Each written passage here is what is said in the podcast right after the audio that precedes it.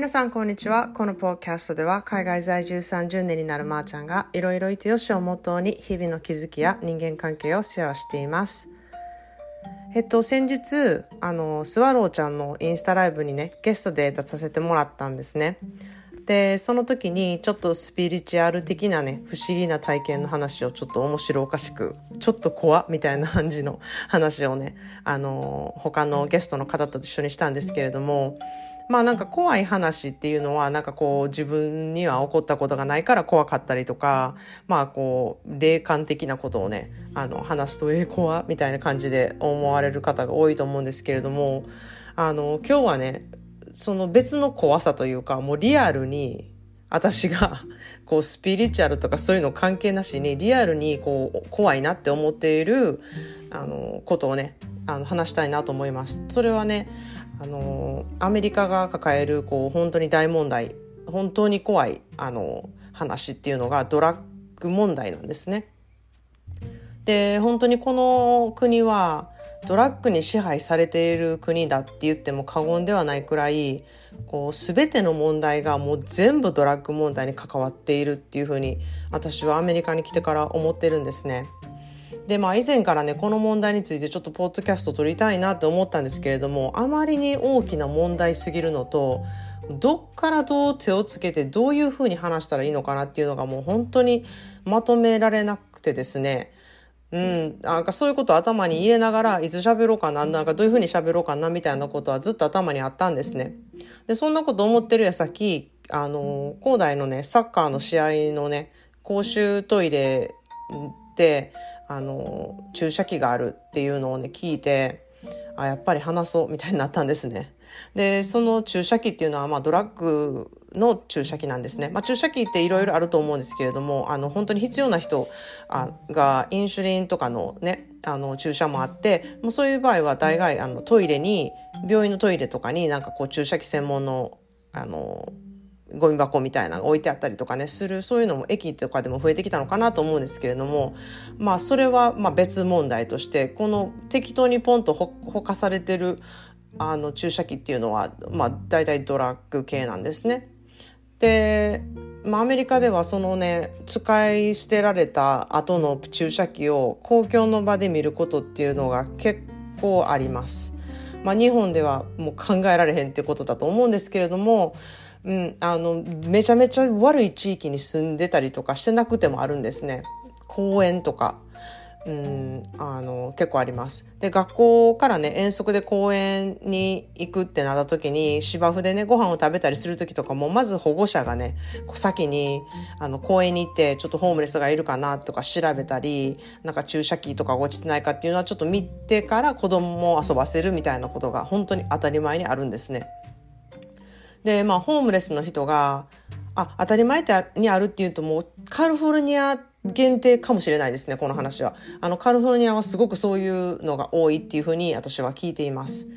で、ホームレスの人がね、こうすべてドラッグ中毒者っていうわけではないんですけれども、まあドラッグ中毒者にはやはり精神的に病んでいる人がいて、あのヘルプが必要な人が多くて、あとは人種的にはね、白人が中毒性になる人が多くって、アルコールとかね、ドラッグ中毒に一番圧倒的になりやすい人種っていうふうに統計に出てるんですね。で、まあちなみにアジア人は一番低いんですね。であのドラッグ中毒で、まあ、職がなくなってきちんと暮らすことができなくなって犯罪を犯すか、まあ、ホームレスになってドラッグの売り買いがね無職の人に与えられる政府からのお金でこう簡単にできるようなになるこう悪いこうサイクルになってるんですね。でその無職の人に与えられるお金なんですけれどもそれはもうチェックでこう小切手みたいになって送られてくるんですけれどもその小切手ではね食品だけしか買えないんですよ本当は。だけれども、あ、もうアルコールも全然買えないんですけれども、あの、そこもやっぱり闇のビジネスっていうのがあって、それを元気に変える、まあ、システムがあったりとか、うん、あとはホームレスが、こう、うん、道行く人からいただいたね、現金とか、まあそういうのがドラッグの販売に使われて、売買に使われたりとかしてるんですね。なのであのホームレスにお金をあげるってことは私は全くしない選択をしているんですね。でまあ、それも人それぞれだと思うんですけれども、まあ、私はあのホームレスの人も、まあ、確かにヘルプが必要だなって思う人はいると思うんですね。あの人たちはヘルプが必要じゃないって思ってる人もいると思うんですけれども私はなるべくあの、手伝えることはしたいなっていうふうに思うタイプの人間で、あの、お店にね、入る前に前で、なんかお金を欲しいって言ってたりしたら、あの、今からカフェに入るけど、なんかサンドイッチかなんかいるとか、お腹空いてるとか、うん、あとは飲み物がいるかとか、まあそういうふうに聞くんですね。でも大概の人は、食べ物いらない、お金欲しいって言うんですね。それは完全にトラックに使うからだっていうことを私は思ってるんですね。で、まあ以前結構あの、おむつが必要やって言ってる女の人がお店の前にいて、あの、買ってあげたりとかしたこともあったんですね。で、そこで買ってあげるだけじゃなくて、私はなんかあの、こういうふうにホームレスを助けてくれる、あの、施設があるよっていうふうに進めるようにしてるんですね。ここに行ったら、あの、いろいろ助けてくれるよとか、あの、おむつももらえるし、あの、食事も出るよっていうことを一応進めるようにしてるんですね。それは、あの、やっぱり子供がいるお母さんとかを助ける、そういう、うん、なんていうのかな、確保してくれる団体がいるんですよね。でそういうところだと、あの、ちゃんと暮らせることができる。で、あの、食を、食について、こう、ちゃんと、うん、自分で生活できるように、こう、アドバイスをしてくれる人とかもいるんですね。でもそのサービスをね受ける条件としてドラッグに手を出さないっていうことが条件となっているんですよ。なのでそこのサービスを受けていないのは、まあ、知らない最近ホームレスになって知らないかまたは受けれないドラッグ中毒者っていうことになるんですね。で、まあ、ホームレスの話をするともうめちゃめちゃ長くなるんですけれども、まあ、またそれは別の回で話したいなと思うんですけれども、ドラッグって言ってもいろいろあるんですね。で、ホームレスに多いのはやっぱりメスとかコカインとかも結構人工的にできたらめちゃくちゃ中毒性の高い薬物で、うん、あの、そうですね。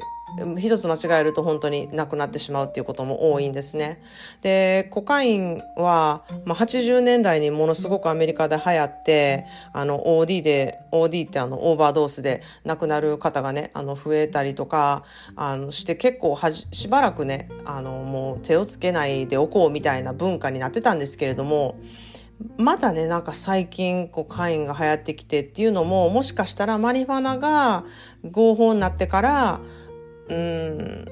なんかそっち傾向にあるのかなっていう感じで私も時々あの若い人でね結構カジュアルにコカインをしているとかうんなんかコカインパーティーがあるみたいなことを聞いたりとかしてうわーなんかそういうの流行ってきたんかなみたいな感じのあのー、ふうに思ってるんですね。嫌やなみたいな感じで。で、まあ、ちなみにカリフォルニアではアメリカあのマリファナは合法なんですね。だけどコカインとかメスとかは完全に違法です。で、まあ、日本ではね有名人がねコカイン入手とかで大きなニュースになっていってねあのもうすごい犯罪者やみたいになってるんですけれどもアメリカではねあのありすぎる問題でもニュースにもならないんですね。こう未成年がタバコを吸ってニュースにならない感覚とすごくよく似ています。なので私も高校生で留学してからもういろんなドラッグの情報を聞いたり使っている人を見たりとかしてきたんですね。で、まあそれは変な人と付き合ってたからとか言うんじゃなくてもうすでにそこにただあるっていうものなんですよ。なので自分が手を出すか出さないかっていうところなんですね。全然勧められたりとかもしますし、いるって言われたりすることもありますし、買うって言われたこともありますし、全然あるものなんですね。で、そこで、な、あの、うん、自分で決めるっていうところがめちゃくちゃ大事なんですよね。まあ本当に日本でいうお酒とタバコって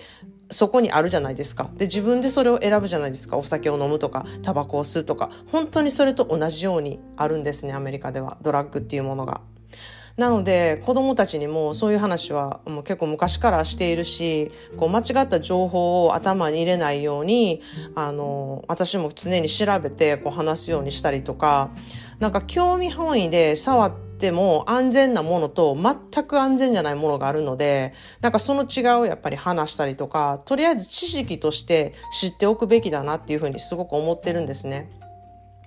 で、もう一度やるだけでやっぱり一生治らない病気になることもあるし、うん、ただね、ドラッグはもうそんな怖いからダメとか、そういう説得力が全くないことを言っても、あの、興味がある子供だったら多分そういう状況にいたらすると思うんですよね。なので、そこをね、どうやって自分でそこをやりたくないとか、あんまり手出したくないなって思わせるか。そこを考えたら、私あの私がね、行き着いた答えは、自分のやっぱり体を考えること、自分を大事にするっていうことなんですね。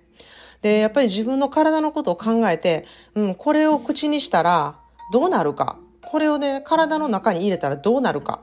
やっぱそれを考えることを普段からしている生活をしていたら、絶対に抵抗あると思うんですよ。私も実際、自分のことを大事にしてたので、そういう薬物をね、勧められても、え、そんなんなんかして私どうなるか分かれへんしとか、